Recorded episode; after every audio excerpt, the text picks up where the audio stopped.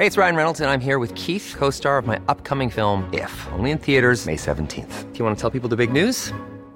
All right, I'll do it. Sign up now and you'll get unlimited for $15 a month in six months of Paramount Plus Essential Plan on us. Mintmobile.com slash switch. Upfront payment of $45 equivalent to $15 per month. Unlimited over 40 gigabytes per month. Face lower speeds. Videos at 480p. Active Mint customers by 531.24 get six months of Paramount Plus Essential Plan. Auto renews after six months. Offer ends May 31st, 2024. Separate Paramount Plus registration required. Terms and conditions apply if rated PG.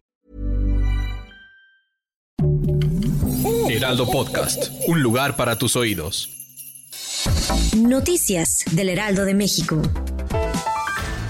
La jefa de gobierno de la Ciudad de México, Claudia Sheinbaum, informó que la investigación sobre el atentado contra el periodista Ciro Gómez Leiva tiene avances. Sin embargo, van a dar más detalles hasta que haya detenciones. Después de una reunión con comuneros en el Museo de la Ciudad de México, la mandataria capitalina condenó la agresión.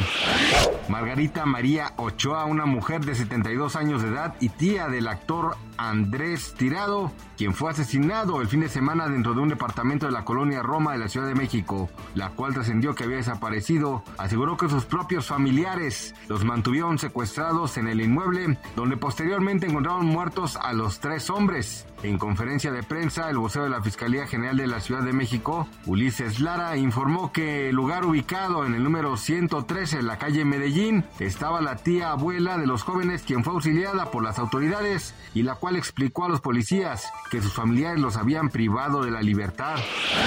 Este lunes un comité de la Cámara de Representantes hizo un llamado al Departamento de Justicia para que se acuse al expresidente Donald Trump por los hechos ocurridos durante el asalto al Capitolio, el cual se suscitó el pasado 6 de enero de 2021 y fue encabezado por los seguidores del exmandatario. El también empresario podría ser procesado por los delitos de obstrucción de procedimiento oficial del Congreso, conspiración para defraudar a Estados Unidos e insurrección.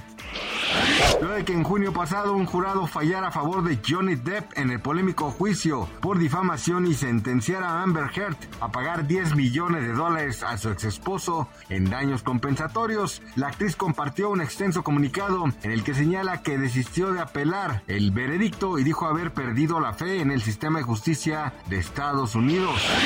Gracias por escucharnos, les informó José Alberto García. Noticias del Heraldo de México.